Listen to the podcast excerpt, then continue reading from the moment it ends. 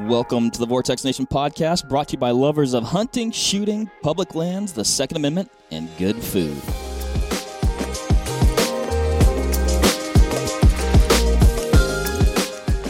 What is up, everybody? Jim to my right. Jim, we're going ballistic today. Oh, nice. GeoBallistics. And to help us talk about GeoBallistics, a super robust ballistics app, we have Mr. Ben Farrell from our engineering department, and this is a robust ballistics solver. Long range is so hot these days, as we like to say, Jim. But you can't really do anything, in my opinion, IMO, regarding long range shooting without a concrete, accurate, precise ballistics solution. That is true. Have you been on the forums lately? I think, yeah, I saw that somewhere. I've never heard you use IMO before. Well, I said it. I know what it means. You do? Yeah. Well, obviously, you used it correctly. Yeah. But I just wondered where you got it from. I mean, I don't think that's not like a new, you know what I mean? Like, you're not, by saying that, it's not like I proved that I'm like hip or something. Right. Anyway. You just became a little bit more hip than I thought you were, though. Well, I'll take it. Ben, what's going on with GeoBallistics? What is GeoBallistics? At its core, it's a ballistic solver, like you said. So when you shoot far, maybe it's 600 yards, maybe it's 300 yards, maybe it's 1,200 yards. How much does that bullet drop? Right. This is kind of the keys to tell you how much is that going to drop, how much do I have to aim up. At its core, that's really what a ballistic solver does. Yeah. Now, obviously, there is more to it than that, which I'm sure we'll get into somewhat, you know, because, well, when you start factoring in some of these ballistics calculators can really factor in all kinds of things as well, especially geoballistics, because you can start adding in, you know, wind values, you can start adding in your geographical location, altitude, densities, all that stuff. Now, that all plays into your solution with, you know, how much you got to aim up, or maybe a little left, little right. But, well, Jim, I'm going to back up, too, because there's more to Ben than just geoballistics, so I was so anxious to jump into this. We didn't really... This first time on the podcast. He did actually remind us that he hadn't been in this room before, which was surprising to us. Yeah. We just usually assume everyone, but at this point, after this many years, that I thought we'd interviewed everybody in the building. We're not even close. Well, somehow I've avoided it. I've been lucky till now. I'm not sure how to take that, but okay. Yeah, I don't know either. Actually, I think I do know how to take it, and that's why... No, I'm just going to pretend that I don't. Yeah. Ben, what's going on? Tell us a little bit about yourself, what you do here at Vortex, and then we'll jump into geoballistics. Yeah, so I've been at Vortex about 4.5 years now, mostly mechanical engineering capacity. So our group, the Impact 4000, that's actually sitting on the table here, so designed kind of the mechanics of that, how that works, and how it integrates with the app. Nice. How'd you end up here at Vortex? I think, like a lot of people here, just a passion for hunting, shooting, had the background, had the open position, and stars aligned. Fantastic. That's very succinct. Yeah, that's the quick and dirty version. I like it. Now, back in to geoballistics. This thing is very cool. I used it quite a bit this last fall. And which one, the Impact? Just the geoballistics app. Oh, my bad. Yeah. And actually coupled with the Razor GB, which is on the table, which is this guy right here.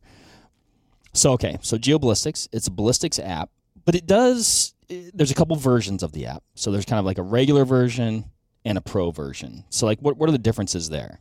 The main differences are what the capabilities can do. So, with the regular version, you get one rifle. So I can edit the one rifle, but not build out my whole arsenal of rifles. Mm-hmm. And then the other thing it lets you do is share those profiles. So I could build it out and send it to Jimmy and say, here's my gun. I could build a range card and send that to you. It also lets you back your data up on the server. So in the event of you lose your phone, you get a new phone. You can pull that information in, and it just repopulates for you. Oh, nice. Very cool. And that's on the regular version? That's the pro version. Oh, that's the pro version. So the pro version unlocks the multiple rifles, the sharing, and the backing up of your data. Okay. Gotcha. You went through a lot of things there with range cards, and maybe should we talk about all those things right now, Jim, or kind of go down the line? I've got this bulleted list. Should we just go down the line? Should we be methodical about this? I notice you have a bullet list. Let's follow it, Mark. I don't want to get you too out of your rhythm here. GeoBallistics is a part of Vortex. Yeah. It's been around for a while, but how did we bring that into the Vortex fold, Ben? Yeah, so we brought that in. If you look at, this is the Razor GB. It's a physical product. This is GeoBallistics. It's a software product, so it is a product that exists. Now that we own it, it lets us kind of drive how we update it in the future. So because it's software, it could look different a year from now. You don't have to buy another physical product. Okay. Right? So it's a little different that it's software. Kind of Vortex's first venture into the software mobile app side, mm-hmm. right? So that's the beauty of it is we can update whatever we want on this. It'll work with all our products, and we can kind of control where we go from here. Gotcha. So you can kind of like shape the path of the software to match what we want to do on the hard goods side of things. Yeah. Mm. Can we talk a little bit about like what makes GeoBallistics special? What makes it different from other ballistics softwares out there? Because there's a number that you can find, you know, and guys around here have used them for, you know, many years leading up to this point where you've got ones on the App Store or online that are real simple. You have, you know, some offering different little, their own unique flavor to ballistics solving. GeoBallistics has some unique things that it does that, you know, other ballistics calculators don't do. Like I'm thinking of some of the mapping softwares and stuff like that. What's their shtick? What made them so interesting? Yeah, I think your mapping is the big one. I think it's laid out in a pretty intuitive fashion. So you're a big car guy, right? So when I said a ballistic solver tells you your solution, a car gets you from point A to point B. What's the difference between two cars? Well, they all get you from point A to point B. Mm-hmm. So a lot of the solvers on the market are very good. So when you talk about the differentiating features, I think this map mode is a big one. So we can go in here, you know, this is Vortex headquarters where we're sitting. I can drop a pin. So say I walk out the door here, I stand here and I see a target over here. I can drop a pin. It tells me how far away that pin is, and it tells me my ballistic solution when I click on that pin. Right. So if you didn't have a rangefinder, you could kind of get really close. You know, there's some geographical features. There's a walking trail here. So maybe there's a deer standing on that walking trail, and I can pin down real close to where it is without a rangefinder. That's a nice, unique feature this offers. Yeah, absolutely. No, I think that one's really cool, and you can use... When you factor in, like, you know, people can go on your Onyx app or even Google Earth or something like that, and you can get distances from where you're standing to other spots.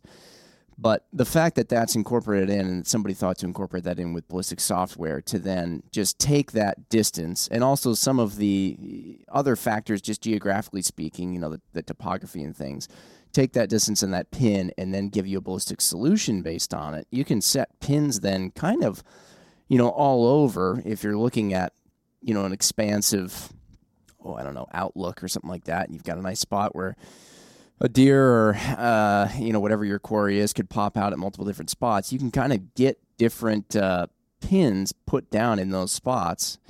So you kind of just, you can build out your range card already based on the specific geographical area that you're in. Yeah, you're spot on. You could have a deer tower. You know, here in Wisconsin, you get a lot of fields where maybe I set up a tower and I can see 300 yards to that corner, 200 yards to this tree line. There's a big rock out there at 500 yards, and I can kind of build those out and have those known and saved. Mm-hmm. Yeah. I mean, you might have a food plot somewhere, you know, and just like you said, some of those key areas where you think deer are going to reveal themselves. It's interesting, too. Like, I hadn't really thought about it this way because I've had the GB and I've been using it, you know, for a little bit now. But if I got the app and I input all my data, and I just had like a standard rangefinder, I can still get those real-time ballistic solutions essentially in my phone. And like you said, you can get really close with just dropping a pin on where you think that animal is. Now, granted, now some of the stuff is going to take a little bit of time. And even if you just had a standard rangefinder with you, you could confirm that, though. Like, if you range the animal, you could be like, okay, you know, 432 yards. Then you drop that pin, you're like, oh, yeah, that's 432. Like, that's going to be, you know... Or thereabouts, and you're going to be able to kind of match those things up. Any other, with the mapping component that people are using that for? So maybe before we get too deep into mapping and range cards and dropping pins, you know, what is this? So if someone new just jumped in and they say, well, I want to use it, what am I doing? I'm dropping pins, but is it giving me a solution for my gun, or whose gun is this? Yeah. You know, what do I need to set up? How does this work? So there's really four key pieces of information you need to put into the app. So first is, what gun am I using? What's my profile? What's the weather? So temperature, pressure, humidity outside. What's the wind doing? And then what is my target? So we kind of jump to the end with dropping your target and saying, here's my target. Right. But really, there's three pieces of information you need to put in before your target really gives you valuable information back. Yep. Gotcha. That's also good. Yeah, very good point. So I had that on my list, Jim, and then you said we're going to go down the list, and you range cards. That was the second to last thing. Well, he has to go. Or not range cards. Anyway, I had the... I asked a question. We went down a rabbit trail, Mark. It's not the first time. It is not the first time. I expect we'll do it again today. Continue, Ben. Yeah, so maybe to back up, I like this HUD screen look. It gives you, here's your ballistic solution for the data we've input. You kind of get a quick peek at a few different things. So my wind speed is accessible, so I can up the wind speed right from here. I can change the range either by ticking it or just manually inputting maybe 678 yards. So it's a quick way to see my solution, kind of a good spot to live. But again, what gun is this for? So this is, we just opened the app. This was a fresh install basically when we started this podcast. So if I click on this little user icon in the upper left, basically this is that pro account you were talking about. Okay. So if we say we've already purchased it, it says you get a little message. We ask for some information when you log in, but that just unlocked pro. So now it's in pro account mode. So now when I click on rifles, I can see the one default it came with. Pro account is not a paid-for thing. It's just sign up for thing. How did that work? Oh, it is paid for. Yeah, so this is our mobile developer's phone that's kind of cracked, so it's got the code built in. Oh, okay, so, got it. I was like, now how did that just happen? Yep, okay. It worked with magic. So now that we're pro, we can add as many rifles here as we want. Yeah. So this default is what we kind of put into the app to start with, and you're free to go in and edit that to your heart's content. So, Mark, maybe we'll build your gun. What do you hunt with these days? 300 short mag, as per usual. The Wisdom? The Wisdom, yes, sir. All right. What bullet do you shoot? As of late, I've been shooting 190 grain AccuBond LRs. Okay. So do you know the BC and the length of those AccuBond LRs? Not off the top of my head. I don't either. So if we click on this bullet library, we can scroll down, and you're shooting a 300 WSM. Mm-hmm. Probably won't have it. Not even worth looking it up. It's in there. Yep. So then we can scroll down. You're shooting 190 grain AccuBond. So it's a Nosler bullet, right? Mm-hmm. AccuBond LR. There we are. There it is. The bullet library already had it. It already knew all the information. Yep. So if you know it, great, put it in. If you've tuned it and you know a different ballistic coefficient you want to put in, you can certainly go into manual and edit whatever you like. But it also pulls it in from the library, so you don't have to know it. That was one thing I believe I remember hearing when we acquired GB. We updated the library, and we have been maintaining updating the library with new cartridges as they come out, new bullets as they come out, things like that. Yeah, it's certainly a big ask, and like you said, long-range shooting has exploded, so there's a whole bunch of new bullets coming out. We're trying to keep up on keeping those in. Mm-hmm. If someone wants a bullet that they notice isn't in, you can call into Vortex. The customer service team can get that added in for you in basically no time. Cool. Yeah, I mean, it happens pretty quick. Yeah, it's punch in the data, restart your app. Oh, I see it now. Yeah, that's cool. And like you said, we work to stay on top of it. But it's we talked about the app being robust. I mean, it's a robust bullet library. Like, you might have to try a little bit to find something super weird. No, I don't want to challenge. Well, they'll find it. Setting out a challenge. They'll find it. But chances are, it's in there already. Yeah. But we also, we try to stay on top of it. But please call us if there's something you want to see in there. So, finishing building out the rifle here, use 100 yard zero. Yeah. Mm-hmm. Okay. Do you know your barrel twist? 1 in 10. 10. So we'll just update that. And then muzzle velocity, probably a little faster than that. Oh, gosh.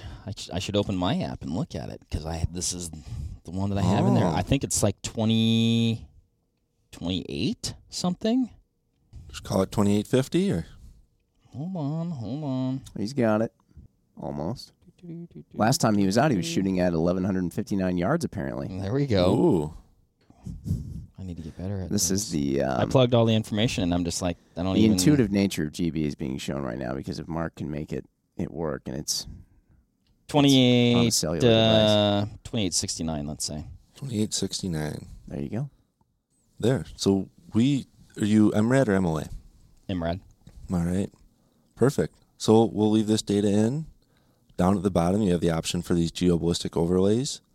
So you've got your vital size, energy threshold, velocity threshold. Mm-hmm. So this might be applicable if you're shooting long range and say I want to know if I'm in the transonic zone or if my bullet's gone subsonic, I can set a flag. Or if you're a hunter, you might say, I'm going to shoot at an elk with a kill zone that's this big and I want to make sure my bullet stays in and I want to know when I'm outside of that so I know when I need to dial. I might say I want to hit a white-tailed deer with 1,000 foot-pounds of energy. Or I might know my bullet, I want to hit at 2,000 feet per second or faster for reliable expansion. Yep. Now, whatever those numbers are for your particular setup, you can input in here. Now, the vital size thing. So if you put your vital size as 12 inches in this case, that is where, how does it factor that into its solution? It's basically, that determines how finite it's going to be with giving you ballistics corrections and when to dial and when you don't necessarily need to dial. Yeah, so what that vital range is, on Mark's 300 WSM, we just built out the profile, 100-yard zero, and he says, I want to hit a 12-inch kill zone of an animal. Mm-hmm. So I'm going to aim dead center, and when I drop more than 6 inches, or if I went over 6 inches above it, I'd be outside of that kill zone. So tell me when that happens. Got it. So we scroll down here, and you see your max vital range, that black dot. We see the black dot up here notifying us we're beyond that range. So we've dropped outside of that at 243 yards. Oh. So an animal walks out at 240, Mark goes, great, hold that on, pow, got it. If it walks out at 300, I'm going to be below that number. Yeah. Okay, got it. And those dots up there, I guess I just always saw them there. I didn't really put two and two together when I was using it. So if you see the black dot, that's where we're outside of our max vital range. Yep. If you see the red dot, and I don't mean to get ahead of us here, but then, that's where you're going to be at whatever distance you've input into the calculator outside of your energy threshold that you were hoping to achieve for reliable expansion, whatever it might have been.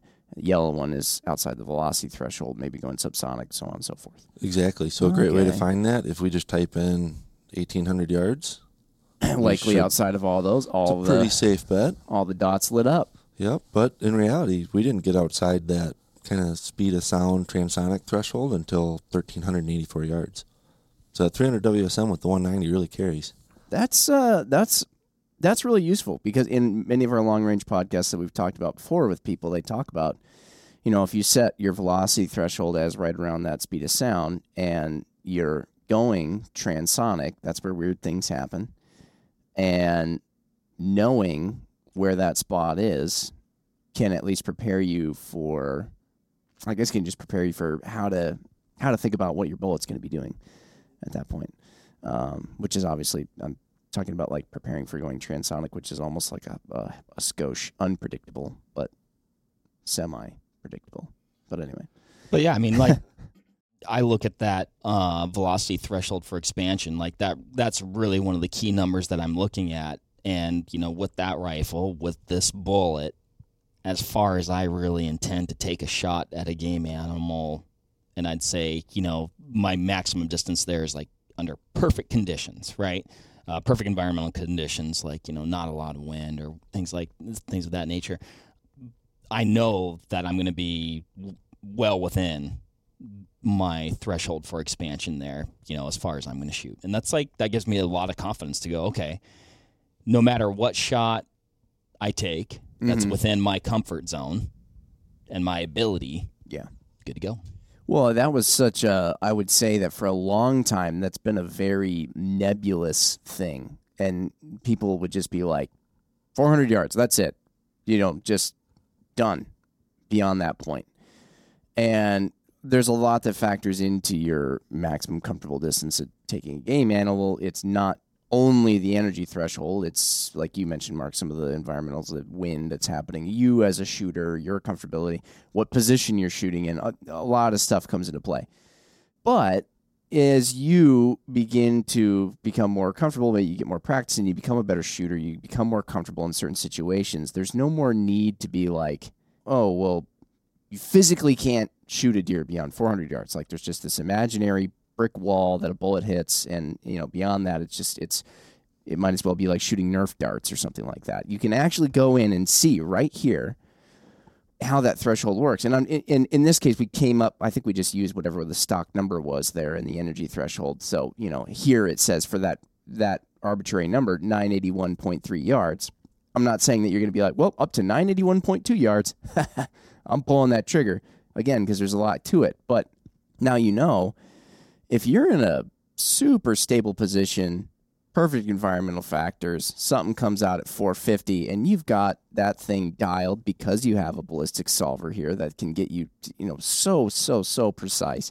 You've got your scope dialed. You've got all the time in the world. You know, like the stars have aligned, and you can see that, you know, I'm good out to well beyond this. I'm kind of one of those guys who's like, why not? You know, like everything is there. Like you're comfortable as a like.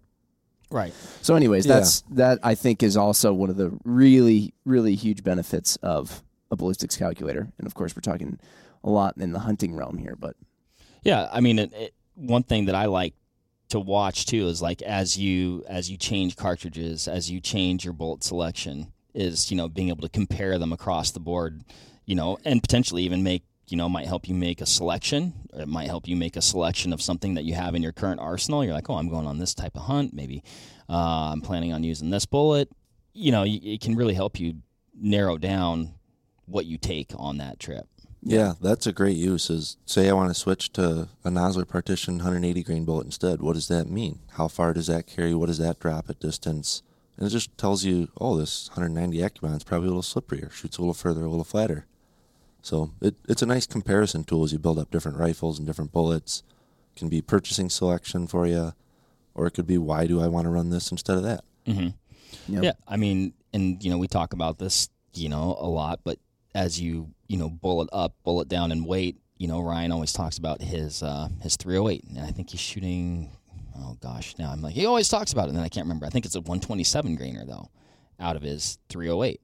Well, you can really watch as you increase the velocity because he's bulleting down, but also that bullet construction it's a tougher bullet, right? Mm. It's Barnes bullet, so it's going to be you know, built to drive, monolithic style bullet. So he's getting that increased velocity, but also extremely sound bullet construction. So I don't know, you can just really watch all the little, you know, balance points and figure out where you end up. Yeah. But then at a slower speed, it doesn't expand very well. So then you know, bring it back in a little bit.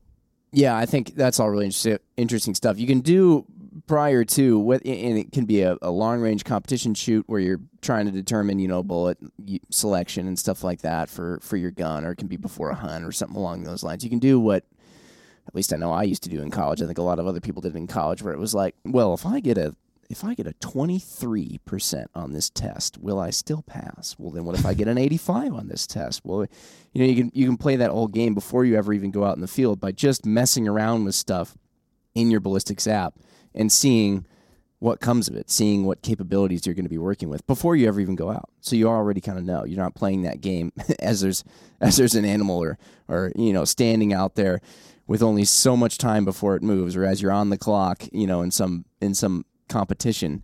Yeah, you can goof around with this stuff until you're blue in the face. But yeah, you can goof around with it and shop for a new rifle.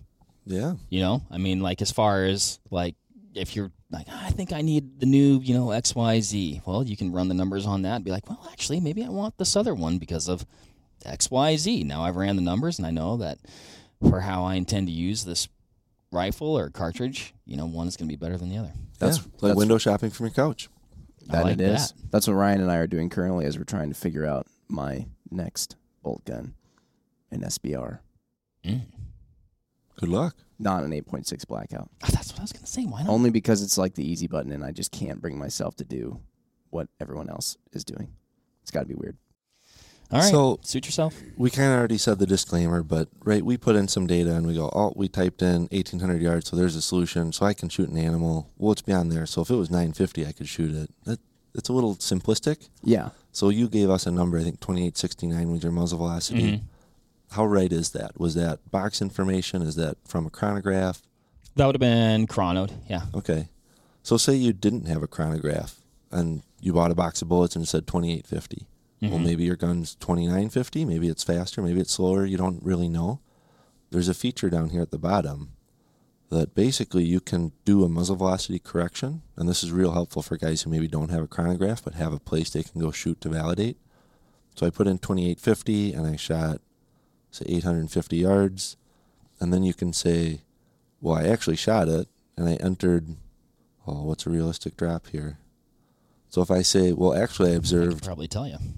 Well, I got pretty close there. Yeah, you did. So if you say, well, actually I observed 6, you know, it was exactly 6 MRAD to hit center of that target, it's telling me use 2892.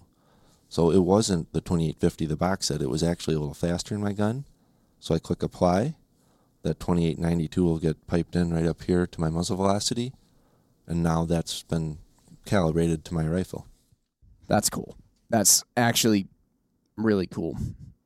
You just totally obsoleted my video on YouTube about how to get your muzzle velocity without a chronograph and using all these calculations and stuff, because now there's just an app that just does it for you.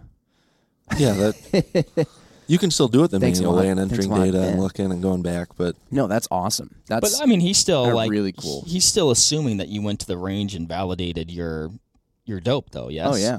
Yeah, this relies on a dope validation. Yeah. I mean, if you do it the more manual way, you still got to do that anyway. Oh yeah, yeah, yeah, for sure, for sure. Yep. And when you do this, you probably want to do it at a greater distance than like 200 yards because your drop is so fine there that your muzzle velocity is not very sensitive. Mm-hmm. You know, if you're off by 50, you might not even see that on the target. Right. You get out past 500-600 yards, you'll see that.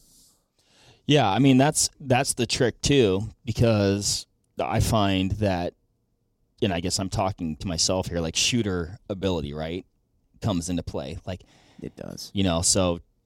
I always say you want to validate at the furthest distance you feel you are can accurately shoot, if that makes sense. Well, and then, of course, you're assuming that, I mean, not to say that whoever's listening to this podcast wouldn't, but you're assuming that the gun's put together right, the scope's been mounted right, you're shooting ammo that's actually capable of hitting a target at a greater distance with some level of consistency and all that stuff. That is sometimes a thing that can be a limiting factor. Like if we're talking about, no offense to it, some core lock cheap ammo that you pulled out of like a dusty closet from 35 years ago or something like that, and you stick that in your gun and try validating it at 900 yards.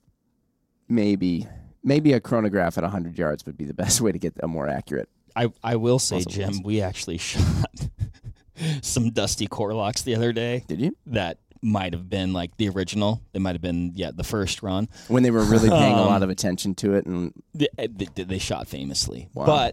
But yeah, if you've got a 2-inch gun at 100 yards, like a lot of the stuff is a moot point. Yeah, that's a fair point, Mark. Yeah. So that was the rifle, right? We went through and built Mark's rifle. We did a mock muzzle velocity correction with it, so we shot at range, right? So now when we're shooting targets, well, what do we have in here for weather, right? It's still got the default 59 degrees, 29 inches of mercury. We're in Wisconsin where it was, minus 11 in my truck driving in this morning? Mm-hmm. So this weather isn't going to accurately reflect what a bullet would do today. So you've got a few options here. The first is I can just manually type it in, right? It was negative 11 degrees. So pressure, I guess I really don't know what the pressure was this morning, right? I don't have a way to measure that or know it intuitively. So I can scroll all the way to the bottom and get this weather. So if we go click that, we're pretty close to Mineral Point, Iowa County there. So we can click that and it'll say, well, here's your wind speed and direction, and here's the weather it's reading today. So if I click use, now it just put those values in for my wind, speed, direction, and my weather. Hard to beat that. Well, hard to beat that. Now, well, unless you have something like a personal weather station. Yeah, and that's close, right? We're in Wisconsin where everything's fairly close together. You're not going to get greatly different elevations. You know, we're not in the mountains where that elevation might be 4,000 feet different than where the airport is. Yeah. So this works fairly good here. If you want to get a little more refined, we can connect 2 weather meters. So one being the Weatherflow, the other being a Kestrel. So you can actually, if I use the Weatherflow here, push the button to turn that on. Then we grab that. We can actually get a reading from this live. So if I blow on that, you can see your wind speed ticked up, press and hold to take a sample, and then it'll tell me, hey, in the studio it's 71 degrees with a pressure of 28.49, and that wind speed was 4.8. Yeah. So this would get me where I'm standing today right now. I love how this works. I think, and when I went on our first rabbit trail, and I was like, what makes geoballistics so interesting and special? And obviously there's the mapping feature we can get into, but geoballistics has been around for a while now. They've honestly really awesome company in the way that they developed their app, you know, and that's obviously a huge reason as to why Vortex was interested in acquiring geoballistics. And, you know, and we continue to try to keep it up to date and all that stuff. But, like, it's so intuitive. Like, there's a lot of ballistics calculators out there that will get you the right numbers and data and things of that nature. But they're not as easy to use as this. Like, every time you're like, oh, well, you know, we're going to go and we're going to, like, grab this piece of data. You know, oh, what if you don't have the tool to get that piece of data? Well, there's another thing just right here where you can, you know, get a better estimate than just kind of, like, licking your finger and sticking it in the air. Yeah, which is really that's super cool. That is a huge plus in its favor.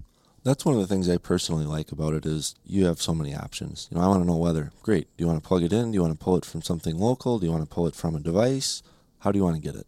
Yeah. Well, and depending on your circumstance, you're going to choose one over the other. Like if I'm in the backcountry, like I'm not going to be able to necessarily just connect and get my local weather from the phone. Yeah, you might not have any service or anything. So that's a situation where I might just enter like kind of like a mean weather, if you will, or it might be a situation where, like you said, you've got your, you know, your Kestrel or something like that, and you're going to get your weather information from that and pull that in via Bluetooth.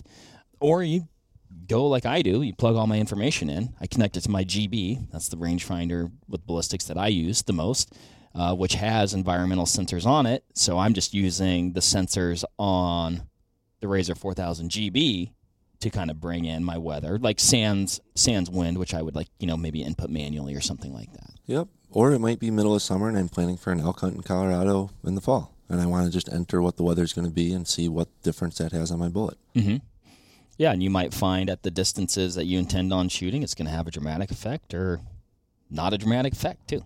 Yep. Yeah, and a lot of that goes back to what's your comfort level, how good is your rifle? You know, is 300 yards a long shot? Is 600 yards a long shot? Mm-hmm. Exactly. So now we've got our rifle built out. We captured weather for the day. This is the studio weather, right? But your rifle, your weather, your wind.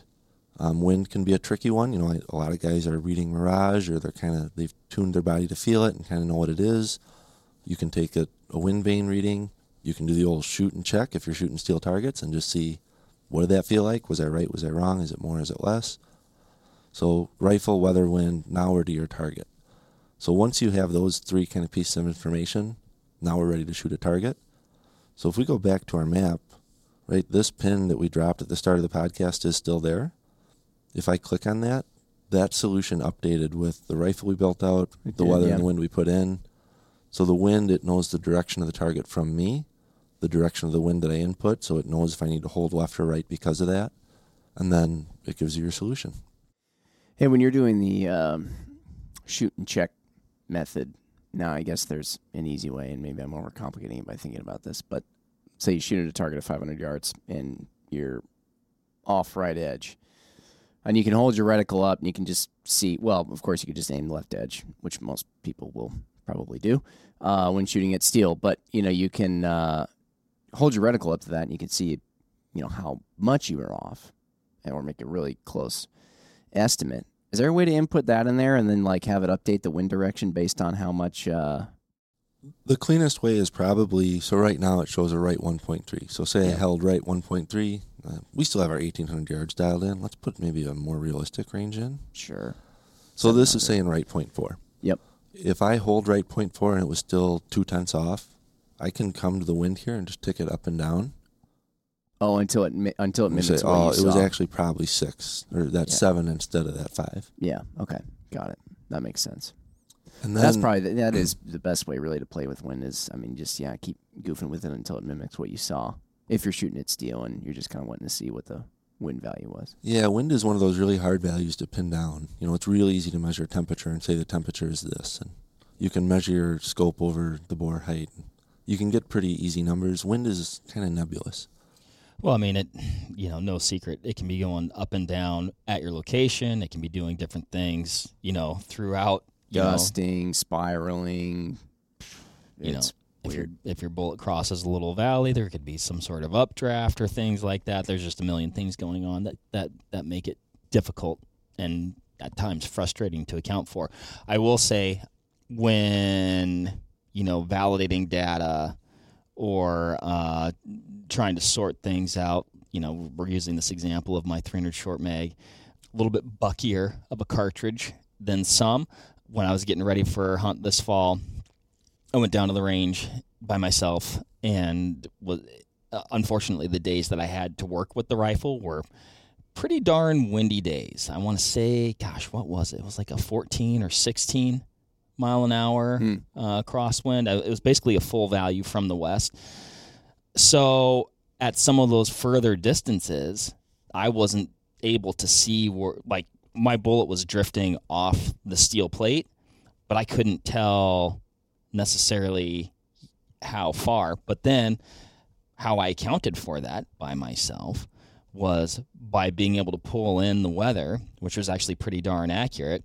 I was like, okay, well, now I know how much I need to hold. And I was actually able to make some pretty good impacts at distance because I had that information. That's good to hear. And so when you go to the airport and pull that in, you get what's often referred to as prevailing wind. So the kind of stuff you see on the news, the weather pattern, what's the overall wind doing. You get some fluctuation in valleys and canyons, but that prevailing wind is a really good starting spot if you don't know what's going on. Mm-hmm. Yeah. Mm-hmm. So if we pull this 16.1 out of 250 degrees, so out of the west, that's going to be a really good starting spot if you don't really know wind. Mm-hmm. Mm-hmm. Yeah, it's that's one thing. Having a spot when you're trying to validate, I'd say when you're trying to validate data, well, in a lot of situations, it's nice to have a spotter. But when you're really trying to pinpoint your dope at distance, having somebody able to spot your impacts is can be very helpful, particularly if you're shooting a little bit, larger caliber rifle. If you're shooting a little 6 arc or something like that, it might be a little bit more easy to stay in the scope and spot some of those impacts. But I can confirm. So when you have multiple rifles on here, obviously it's as simple as just you can build out profiles for as many rifles with the premium account as you want. You can build out your buddy's rifles, you can build out your rifles, and you can just switch between them. And, the environmentals can stay the same. You can bring a bunch of different guns out to the range, and the environmentals stay the same, and then you just keep swapping between guns, and it'll just keep spitting out new information based on whatever you're dealing with, right? Yeah, that's a great example. So if we copy that rifle, and we'll just pick a different bullet out of the library here. So we'll grab 243, 77. There you go. We'll grab a cutting edge bullet. So we should really name these so we don't get ourselves confused, huh? I agree. So this is we'll just call it a 243, and then we'll call this one Mark's 300 WSM.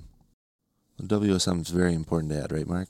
Oh, absolutely. It's the superior of the 300s. That's the part no one cares about. So for that bullet we picked, and again, all the rifle information we didn't update for the 243, so the muzzle velocity was still the same because we copied it over.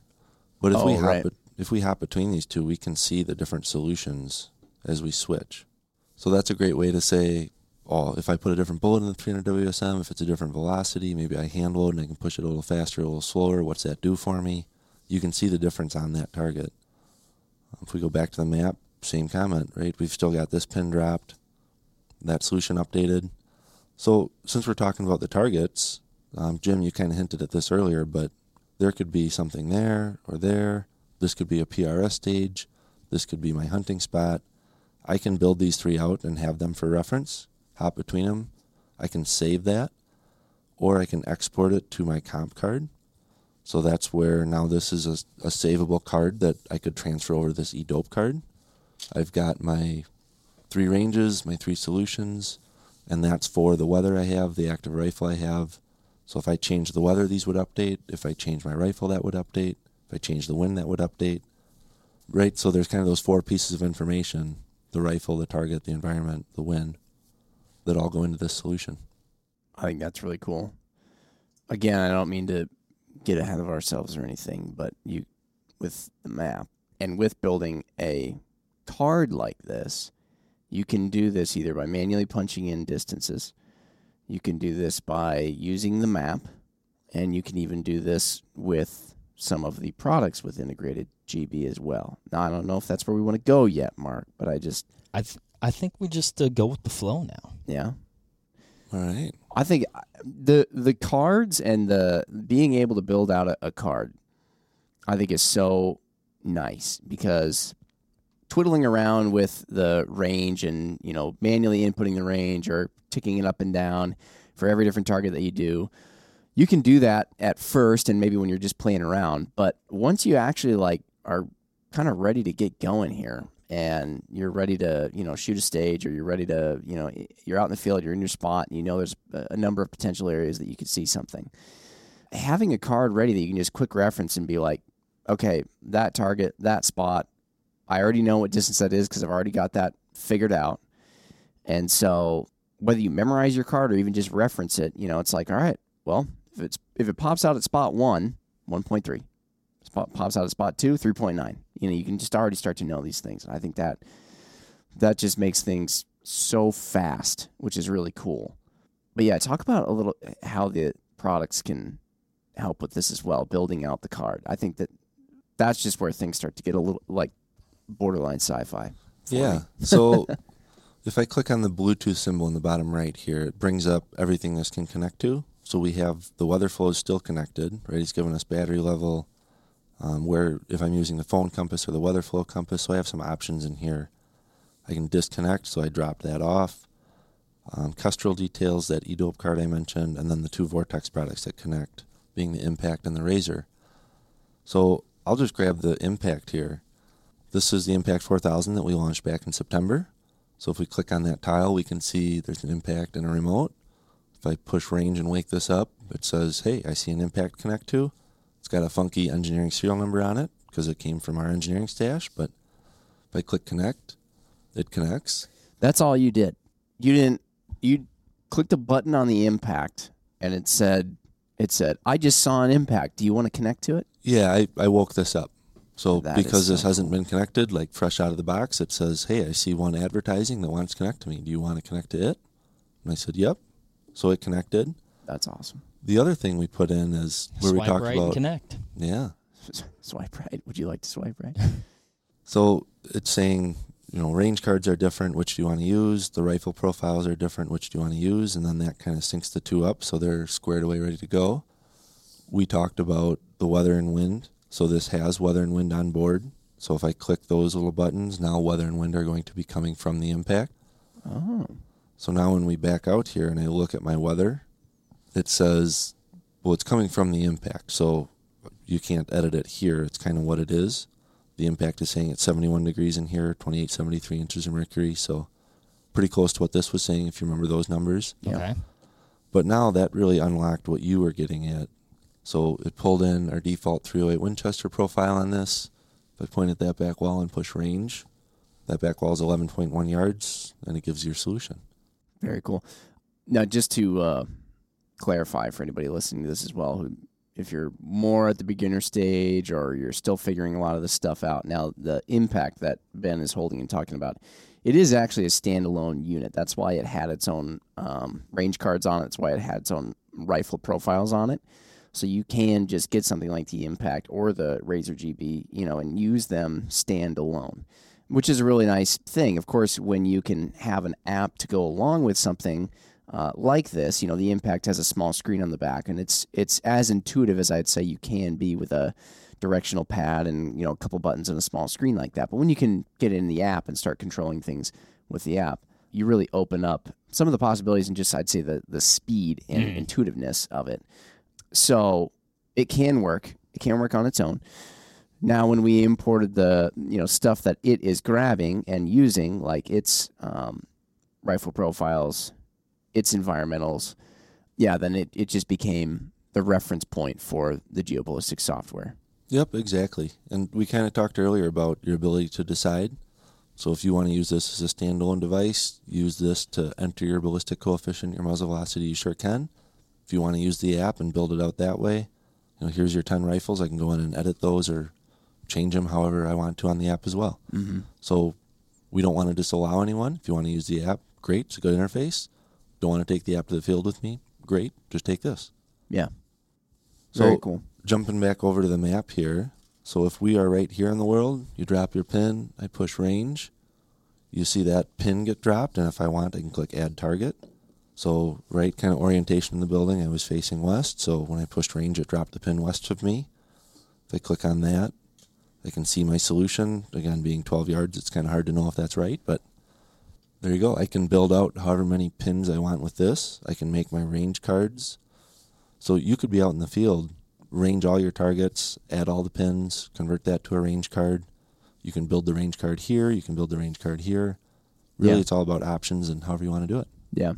That's the part I think is just wildly cool. Because with the impact, once you, what's the word? It's not co-align or parallel align. When you align it with your rifle scope, basically, such that when you're ranging with the impact, you're ranging where your reticle is pointed at when you're on your 0 point, your rifle scope's travel. What is that calling it? Yeah, it's a parallel offset alignment. Yep. So once you get that aligned, then where you're pointing your impact at and is where you're pointing your rifle scope at, and where your crosshairs are, provided that you're still, on your 0 point of the rifle scope's travel. But anyway, you can be really precise with where you're putting those pins. Now, because it has a compass in it and it has, all these things built into the impact, when you point that and you range that spot, and you can see it if you're watching on YouTube that those pins are popping up on the map where we were pointing the impact. I think that is so cool, because now you're out in the field, you've ranged certain areas. Again, let's just say it's this, a hunting scenario where there's different areas that an animal could pop out. You've ranged these different areas, so you've essentially come up with a map-based ballistics chart that you can reference and use, and your ballistic solutions to all those different points. Now also, you have, on a map with GPS, you also have these points done up. So if something does pop out there, you shoot it, and it drops over dead because you were so precise it didn't even go anywhere. It just fell like a house of cards. Then when you pack up your stuff and you're going over to get that thing, if you're going across a valley or a canyon or things start getting a little bit different looking, you don't have to worry about it because you already know exactly where you dropped that pin, and you did it through your rifle scope right on the spot that you shot. So there's no guesswork on your, mobile app where you're like, I think I shot it right over there. Right. You're spot on, which is so cool. That's huge. I mean, and that's how I would see, as a hunter, Jim. I mean, I see that as being like a really, really big asset. I'm probably less likely, if I'm being honest, to be like, oh, I'm going to drop a pin here, here, and here, and here. Because, like, you plan everything, but the animal's going to come out where the animal comes out. I mean, You have your best ideas, but to be able to use the impact and drop that pin so precisely, essentially where you shot is really good knowledge to have. If the animal does tip over or if it does run, because like you said, the second you take 3 feet off the hill, everything looks different and your perspective changes. The brush gets taller, just all the things, and to be able to have that reference point, very handy. Yeah, mm-hmm. And we've talked about this with respect to the impact, but the Razor GB functions essentially the same, right? Instead of your rifle scope, you're looking through this and using the reticle in here, but still drop pins on the map, still see solutions in here. You don't need the app for either device, but the app gives you some extra capabilities. Really cool. I love that. I think it's neat. You mentioned that digital... Yeah, the DRS eDope card. So this is a product that we integrate with as well. So if we click on the Bluetooth, you can see it's listed down here. You can set up some options. Do you want it displayed a certain way or horizontal, vertical? But that really comes from, if we jump back over to our comp card, so along the top you've got your HUD, chart, map, and comp. If we build out a range card in here, we can push that over to this device. So on this, I just built out 400, 500, 600, and so on. Something you can kind of have with you, or something you can build a specific range card. So if I add that target and then say you click that export to eDope button, then when you put this on, it'll update that data on over to this. So there you go, success, and it pushed that on over. So that thing is so cool. It's a tiny e-reader with the e-ink setup, basically. And you energize the pixels inside with the backside of your phone via basically the opposite of wireless charging on your phone. And it updates it to that thing doesn't even have a battery. But it can still be updated without, you know, like erasing magic marker or a pencil or swapping out a piece of painter's tape or something like that. I mean, that's cool. Yeah. I like it, but then I also don't like it because none of what just happened makes sense. Yeah, it's a pretty slick device they made. Mark came in and Ben said, "Oh yeah, this thing's really cool. It's this it says eDope card." And Mark was like, "He's like, it doesn't have a battery though." And Mark was like, "So it's solar?" And Ben's like, "Well, no, it uses e-ink, right? But it's got to be solar, right?" No, it's not solar. It looks like the screen on like my old calculator, a little bit. Yeah, it's. So it is interesting, right? When you click that export to, it basically says, I'm getting my phone ready to send that data and power. So when I put that back to my phone, just like your wireless charger, it will basically provide power from the phone, and the phone sends the data, and that's what it needs to like flip those pixels, get that information to display, and then it generates that image. So when you put it there, it just like putting your phone on a wireless charger, the phone provides the power. So it's kind of reversed from a wireless charger for your phone, and that the phone's a power source, pushes that data over, updates that card. And what would I use this eDope card? Like, you know, let's say I've got the app in my phone. You know, potentially I've got it paired with a Razor GB or an Impact. What am I using the dope card for then? So there's a few good uses. We haven't really talked about this chart tab at all. So if I enter 1,000 yards here, I just get a quick chart view from 100 to 1,000 in 100-yard increments of my drop, and then I get where I hit my thresholds, you know, that black line and the red line.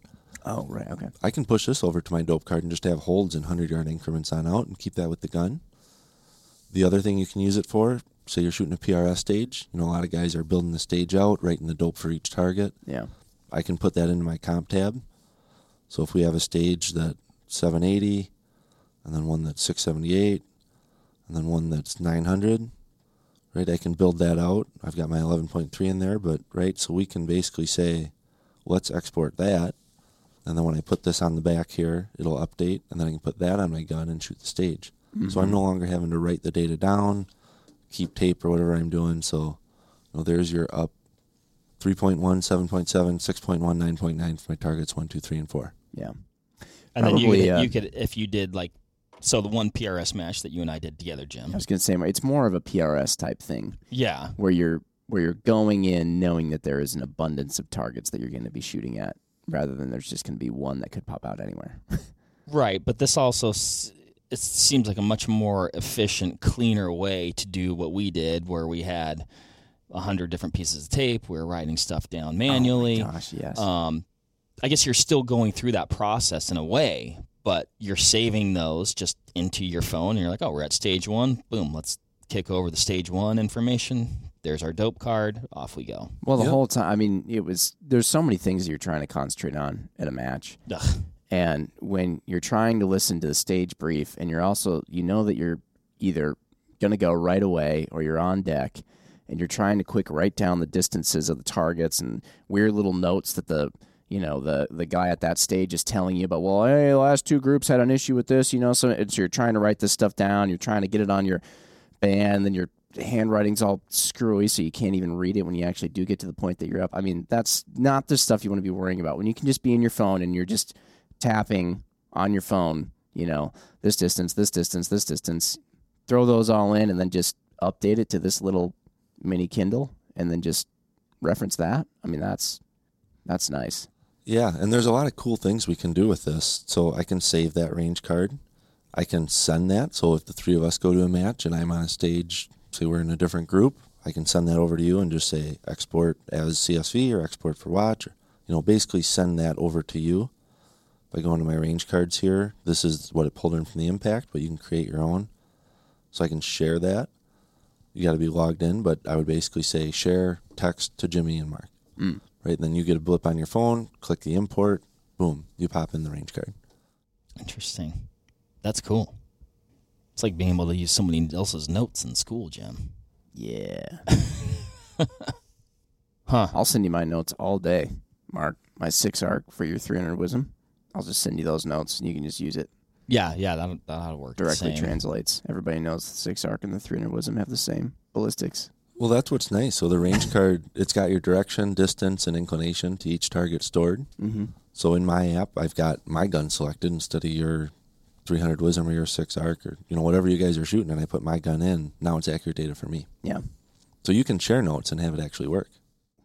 Speaking of directions and stuff, too, that's another thing is we were talking about wind. When you have a prevailing wind or you've actually manually input a wind, the Razor and the Razor 4000 GB and the Impact there, they have compasses on board. So as you actually range something, it's knowing what direction you're ranging into relative to that wind direction.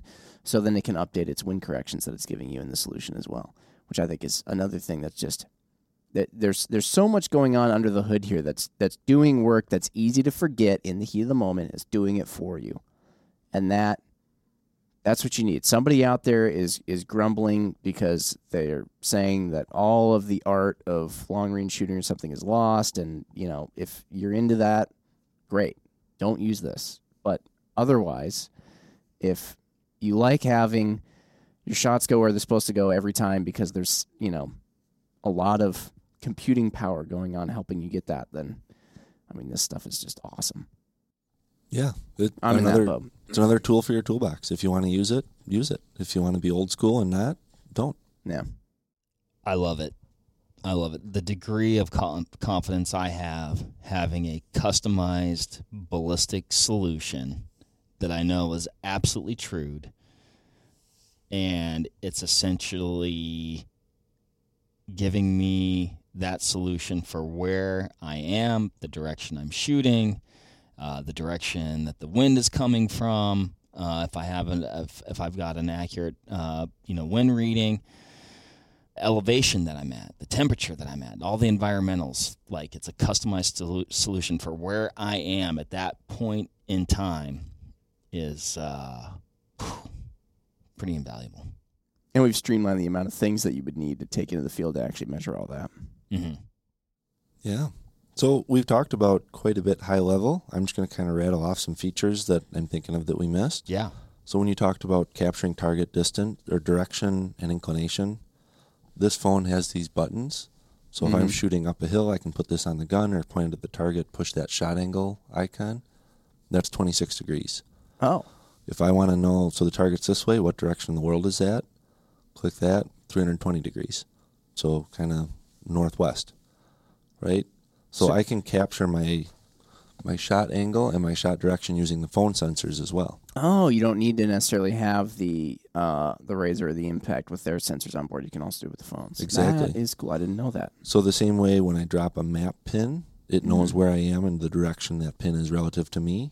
The phone knows the direction it's pointed. I can capture that. Say you really want to get in the weeds ballistically, right? You scroll down. I can see how much energy I have when it impacts, how fast it's going when it impacts, how high it went. So the highest it was 3.4 MRAD at 483 yards from the gun, and then came back down, and it took 1.4 seconds to get there. Maybe that's useful for you. Maybe it's not.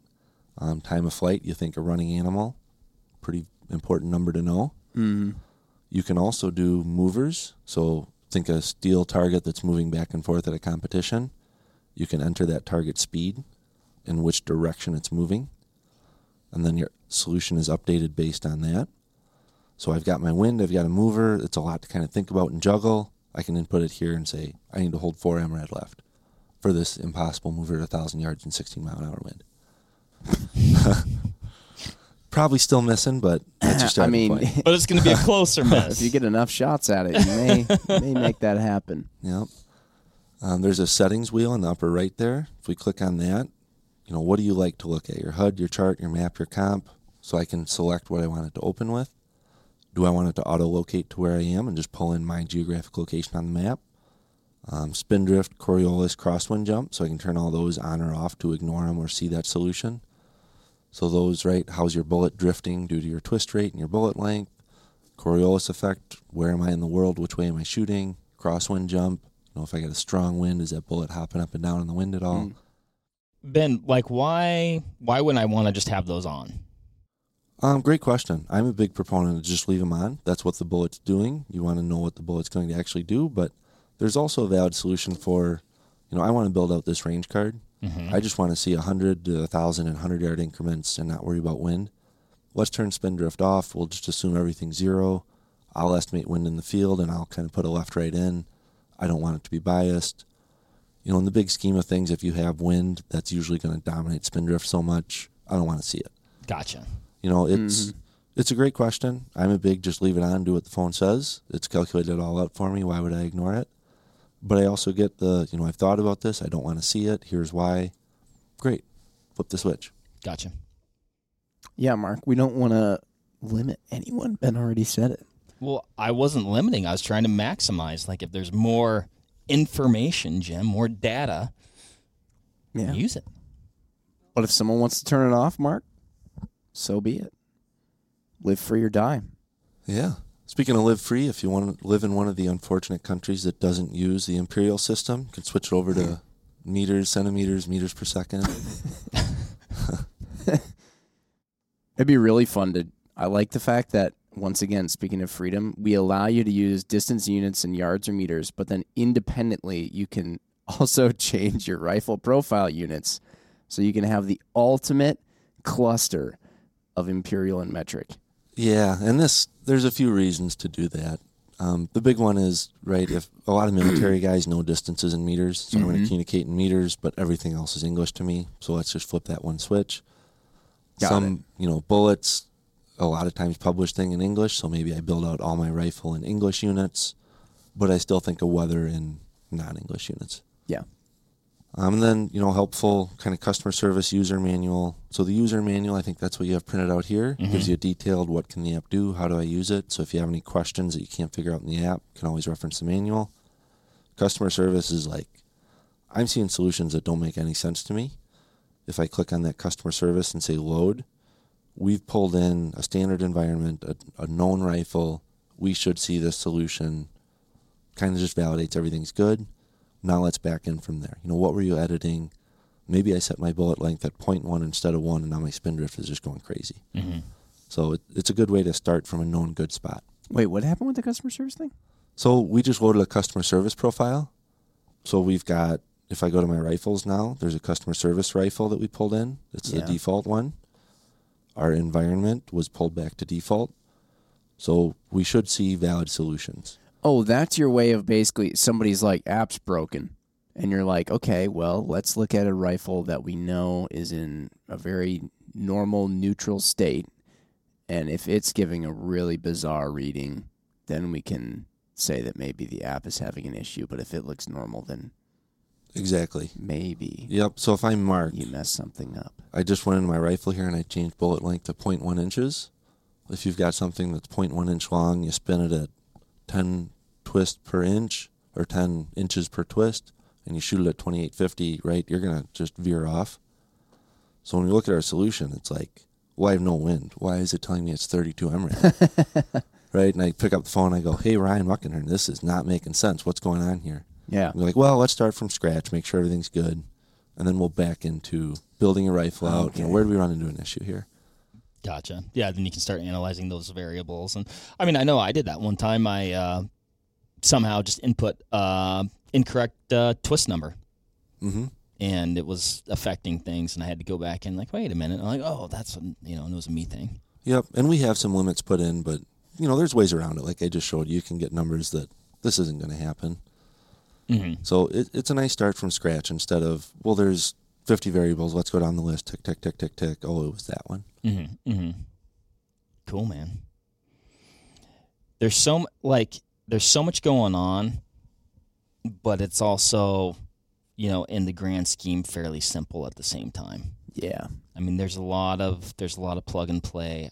I feel like access to the different, you know, inputs and variables, like we said, it's pretty intuitive, which is, that's a need for me. That's not a want for me, Jim.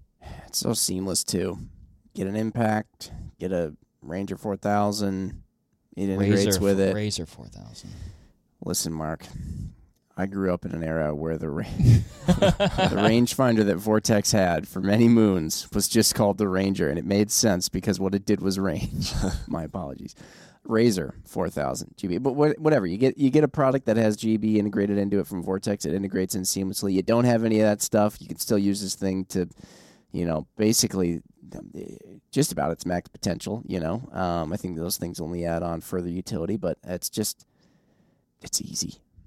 Very handy. Very handy. Yeah. Yeah. Did we miss anything? What? I got a question. Let's say you're in your profile and you just everything's complete gobbledygook because you've been goofing around with so many things. Is there just like a reset button on your profile? The customer service profile kind of gets it back to a state. When you say profile, I'm assuming you mean so. I mean, rifle. our 308 Winchesters. So we've goofed with so many things we don't even know what weighs up anymore. Should we just delete that profile and start over with a new 308? Probably is that the best bet. That's probably your cleanest bet. Okay. So it's really not that hard to rebuild it out. So your bullet profile is all up here. You can always grab from the library that just rewrites all those. Yeah. We scroll down here. There's your sight height, zero range, offsets, twist, muzzle velocity. So if you are totally screwed up, it's, 10 things to change? And there's enough in here that will allow you to grab stuff from, whether it's the weather station or whether it's the polo library, whether you can get back to some semblance of reality if you've been goofing with stuff so much, which is nice. Sometimes when you get these things, and I remember first being into ballistics and getting a ballistics calculator and being afraid to change anything, any of the values, because I was like, well, if I change this to something just to see what it would do, how am I better remember how to change this back, or else this thing's going to be just screwed six ways from Sunday. And it's nice knowing that on this, you can very simply, you can create an account on here and just call it tester or something and just goof with stuff. And then if that's so screwed up that you don't even know what way to keep going anymore, just delete it and start a new one, and go back to using the bullet library, go back to using weather from a weather station and just kind of the more basic stuff, and you're back to a good solid ground. So there's no way, what I'm getting at is, there's no way to screw up the app so bad that it's irreversible. Exactly. So go crazy. So what I like to do is exactly what you said. So I've got my 300 WSM, right? We crown the muzzle velocity. That's right. I don't want to touch it. I don't want to play with it. But maybe I'm doing a podcast or talking to friends and want to shift it all over the place. So what I can do is just copy that, put it in that test folder, and then this is just my test gun, right? So I can go in. It's all those same parameters that I copied over, but now I can play with bullets, see what it does, and keep that original profile untouched. Yeah. Gotcha. Yeah. So I think that's another great thing. I mean, playing around with ballistics and stuff and just seeing what different bullets will do, what different rifles will do, twists, environmentals, all that stuff. I think that's how you learn a lot of this stuff. That's how you learn what things affect your bullet's flight differently. And so you should be able to have this sandbox that you can go in and just goof with stuff without creating this irreversible just mess. I think that more people will learn a lot more that way. Exactly. A big thing I tell people is, if you don't know, just put it in and find out. So, yeah. When do I worry about wind? If there's a 5-mile-an-hour wind out and I'm shooting a deer at 200 yards, do I worry about it? Put a 5-mile-an-hour wind and put it 200 yards. Does it drift an inch? Probably don't worry about it. Yeah. Well, if I go to 800 yards and now we're drifting 15 inches, maybe you should worry about that. So kind of build out in your head, where is this a problem? Yeah. If I'm not going to shoot beyond 300 yards and a wind under 10 doesn't get me off a deer, don't even think about it. Yeah. Yep. Put in your kill zone. If that black dot doesn't illuminate or whatever, or pop up, then you're good. Yep.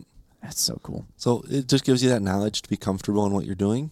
Again, to put the disclaimer out, I wouldn't say at 1,000 yards you're good to shoot 7.9, you'll hit the deer, don't even think about it. Maybe do the validation, be comfortable with what you're doing, shoot the gun, make sure you can shoot it and you're capable. Test it out before you're going to do anything. Especially shooting an animal long range, right? You want to be confident. The one thing a ballistics calculator will never be able to do, well, I shouldn't say will never be able to do, but can't do right now, is pull the trigger, aim the gun for you, pull the trigger for you, hold the gun in a position for you, whatever. It can't do all that. That's still all you. And that still requires time and practice, and you know, there's an art to that. So. Oh yeah, as much as this might feel like cheating, that we just put it in, here's our solution, we pulled in weather, like this is good to go. Go shoot it 1,000 yards. It's real easy to miss. Yeah. I do it all the time. Tremendously. Well, and then everything changes too. It's like, okay, your max, you know, effective range prone off a bipod will likely be different than your max effective range off a set of shooting sticks, and your max effective range offhand or off a tree, which is all good stuff to figure out. And you got to go to the range to do it. So, yep. You know, that's not a bad deal. Yep, but it is good that, you know, behind how shaky am I or what's going on, that here's the math, this should be right, and, you know, you need to figure out how to use that. Cool. Oh, so much power. So much power in the palm of your hand. Yes. I love it. Very cool, Ben. Well, I appreciate you walking us through it. It's just really has a ton of functionality. That is very applicable to the shooter. Mm-hmm. Yeah, there's a lot here. We covered quite a bit. We glossed over quite a bit, or just kind of briefly mentioned as we were kind of flying through the app on the screen. I think there's probably going to be a lot of questions that come out of this from people who watch. Mm-hmm. Feel free to reach out to Vortex, give us a call, comments. You know, we love to hear feedback on how we can make this better, what made sense, what didn't to you. Absolutely. There. Sure. I think we'll wrap with that. I could not say that better myself. So, yes, thank you, everybody, for listening, for watching. I'd say this podcast, and we should have mentioned this previously, but we've got a screen up here. So a lot of the stuff that Ben is talking through. Now that you're all the way through, an hour and 15 minutes in. Walking us through. That's how we get the views, Jim. We get the listen on the audio, and then we make them go back and watch. That's right. You'll never believe what happened on video at minute 37. Exactly. And you got to watch to find out. That's right. So, yeah, this would be a good one to watch on YouTube. Thanks, everybody, for listening and watching. Like Ben said, if you have any questions about this, give us a call. GeoBallistics app and integrated Vortex optics, all very cool stuff that are going to make you a more accurate shot. We'll catch you on the next one. Bye. All right, that'll wrap it up for this episode of the Vortex Nation podcast. Thanks, everybody, for listening. If you like what you hear, hit that subscribe button, give us a review, or leave a comment. We want to hear what you have to say. If you have a question or topic suggestion, let us know that as well via the Vortex Nation podcast YouTube page, or any of Vortex's social platforms. That helps us cover exactly what you want to hear so we can provide the best information to help you with your hunting, shooting, and related activities, and ultimately enjoy them to their fullest potential. Thanks again for listening. We'll catch you on the next one.